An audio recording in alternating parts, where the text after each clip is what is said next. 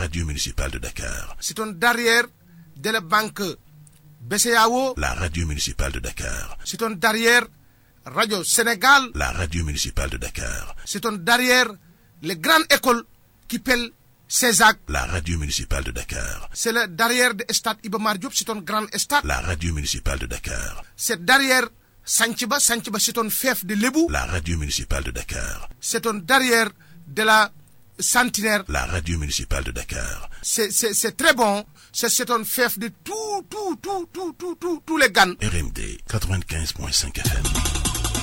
RMD, plus près, au sens.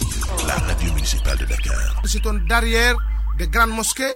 La radio municipale de Dakar. C'est un derrière de la banque BCAO. La radio municipale de Dakar. C'est un derrière Radio Sénégal. La radio municipale de Dakar. C'est un derrière les grandes écoles qui pèlent CESAG. La radio municipale de Dakar. C'est le derrière de Estat Iba Mar Diop. C'est un grand Estat. La radio municipale de Dakar. C'est derrière Santhiaba, Santhiaba c'est un fief de Lébou, la radio municipale de Dakar. C'est un derrière de la Centenaire, la radio municipale de Dakar. C'est très bon, c'est un fief de tous les Gans. RMD 95.5 FM. Bienvenue. Vous écoutez Radio Municipale de Dakar, la radio de votre région, la plus proche de vous. Il est 11h. À l'écoute de la fréquence citoyenne. Mesdames, Messieurs, bonjour. Bienvenue à ce principal rendez-vous avec l'information. À la présentation, Anne Marie Niang, Safiatou Diallo assure la partie technique. RMD Actu. RMD, la radio qui vous fait découvrir Dakar. C'est la 95.5 émettant du building communal. Merci de nous recevoir chez vous. Le Front social toujours en ébullition. 8 ASP interpellés à Kaolack. Ils voulaient organiser une marche pacifique des agents de proximité qui continuent à grincer des dents pour de meilleures conditions de travail et une revalorisation salariale. Ils ont été interpellés par la police à Kaolack. La manifestation dispersée. Du coup, les ASP de Kaffrine, Malem, Odar, Koumpentoum, Fatick et autres sont entre les mains de ces forces de l'ordre. Ces ASP voulaient tenir des séries de manifestations à Kaolack, je disais tantôt, à Ziguinchor, Dakar et Kolda, face à l'inertie de l'État pour une meilleure condition de travail ou de meilleures conditions de travail de ces agents de proximité. Les prisonniers de la maison d'arrêt et de correction de Kaolack refusent de s'alimenter depuis hier. Ils exigent de meilleures conditions de détention, dénonçant les agissements des gardes pénitentiaires. Ces prisonniers en sont arrivés à cette extrémité pour que leurs conditions de détention soient davantage améliorées. Le secteur de l'éducation, toujours avec ce mouvement d'humeur du SAIMC et du QISEMS depuis plusieurs semaines, ils en sont à leur énième plan d'action. Mais ce ne sont pas ces enseignants du QSEMS et du SAIMC qui réclament qui ont des revendications.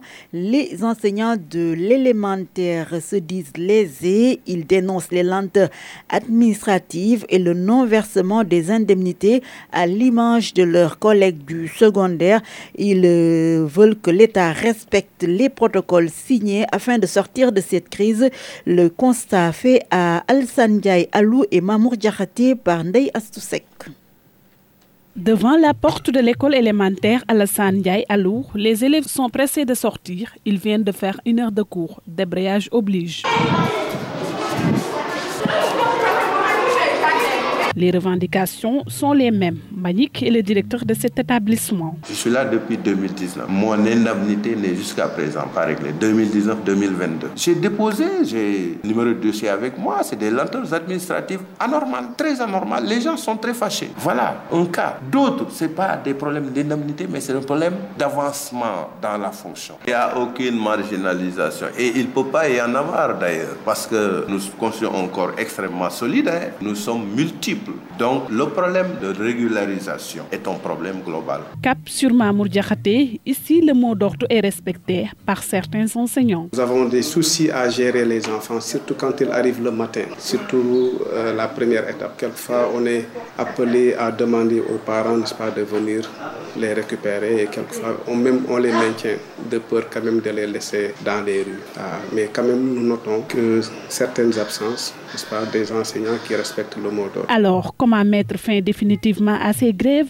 M. Ndiaye est catégorique. L'État doit sévir des ponctions sur les protocoles d'accord. Que l'État respecte les protocoles d'accord. Parce qu'un protocole qui a été signé en 2014, si l'État respecte ses engagements, il n'y aura plus de problème. La situation de l'école sénégalaise reste préoccupante. Les syndicalistes campent sur leur position et ont d'ailleurs lancé leur 9e plan d'action. À l'école Mamour Diakhaté et Alassane Ndiaye Allou, les enseignants continuent d'espérer une sortie de crise. D'ailleurs, à Sosec, rappelons que samedi dernier, gouvernement et enseignants se sont retrouvés pour des discussions. Un second round de négociations est programmé après les propositions faites par l'État. Désespoir des aviculteurs de Thiawawène Peulh du fait de l'augmentation du prix des intrants. Ils ne peuvent plus travailler convenablement. C'est la raison pour laquelle ils demandent à l'État de les aider à travers des subventions. À défaut, ils ne pourront plus exercer leur métier. Leur porte-parole, le porte-parole des aviculteurs ou producteurs avicoles de Thiawawène Peulh, Amadou Boli, que nous suivons. Depuis longtemps, nous sommes dans l'activité de l'agriculture. Donc, on achetait le sac d'aliments à 14 500. Aujourd'hui, le sac d'aliments est jusqu'à 7 000 et quelques. Donc, nous ne pouvons pas s'en sortir. Même l'aliment de pondeuse est comme ça. L'aliment de pondeuse coûte aujourd'hui 15 150. Auparavant, il coûtait 12 500. Donc, comment on va s'en sortir? D'autant plus qu'il y a l'alvéole, il y a la location. Donc, nous sommes vraiment fatigués. Si ça continue comme ça, les éleveurs risquent de partir. C'est l'État qui doit réagir à ce propos. Il faut que l'État essaie de rejoindre les patrons des minoteries pour qu'ils puissent diminuer un peu. Sinon, ça sera la catastrophe. La catastrophe crainte par les aviculteurs qui sont dans le désespoir. Vous venez de suivre Amadou Boli, le porte-parole des producteurs avicoles de Thiawawène Peulh. Hausse du prix des intrants, c'est la revendication, c'est la préoccupation des aviculteurs. Ils veulent une baisse, à défaut une subvention de l'État. Certaines denrées de première nécessité ont également connu une augmentation. C'est le cas du sucre. À l'instant, au ministère des Finances se déroule la réunion du comité de suivi des prix. Nous aurons l'occasion d'y revenir. RMD. La 95.5, nous faisons le point sur la pandémie à Covid-19. 14 nouvelles contaminations, toutes communautaires. Les 11 enregistrées dans la région de Dakar. Il n'y a pas eu de décès hier lundi. Nous suivons les détails avec le directeur du Centre des opérations d'urgence sanitaire, le docteur Alioune Badara Ly. Ce mardi 15 février 2022, sur 1016 tests réalisés, 14 ont été déclarés positifs, soit un taux de positivité de 1,37%. Tous les 14 cas positifs sont issus de la transmission communautaire. 85 patients suivis ont été contrôlés négatifs et déclarés guéris. 5 cas graves sont pris en charge dans les services de réanimation. Aucun décès n'a été enregistré. Lundi 14 février 2022, l'état de santé des autres patients hospitalisés est stable. À ce jour, 85 454 cas ont été déclarés positifs, dont 83 284 guéris. 1957 décès ont été donc enregistrés et donc 212 personnes sont présentement sous traitement au niveau du pays, à domicile ou dans les CTE. Le nombre total de personnes vaccinées depuis le début de la campagne s'élève à 1 432 465.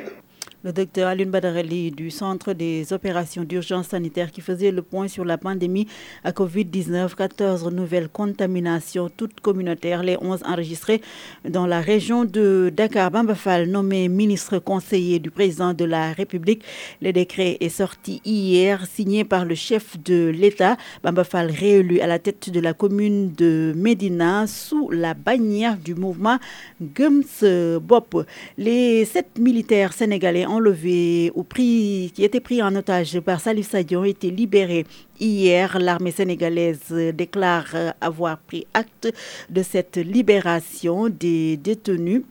Des militaires donc, otages du mouvement des forces démocratiques de la Casamance et la DIRPA dans un communiqué souligne que ces militaires se portent bien, ils sont en bonne santé, capturés par les hommes de Salif Sadio depuis le 24 janvier. C'est hier seulement qu'ils ont recouvert la liberté grâce également au comité international de la Croix-Rouge, le CICR, qui déclare avoir facilité le transfert des 7 soldats sénégalais de la mission de la CEDEAO en Gambie. Nous nous rendons à l'étranger.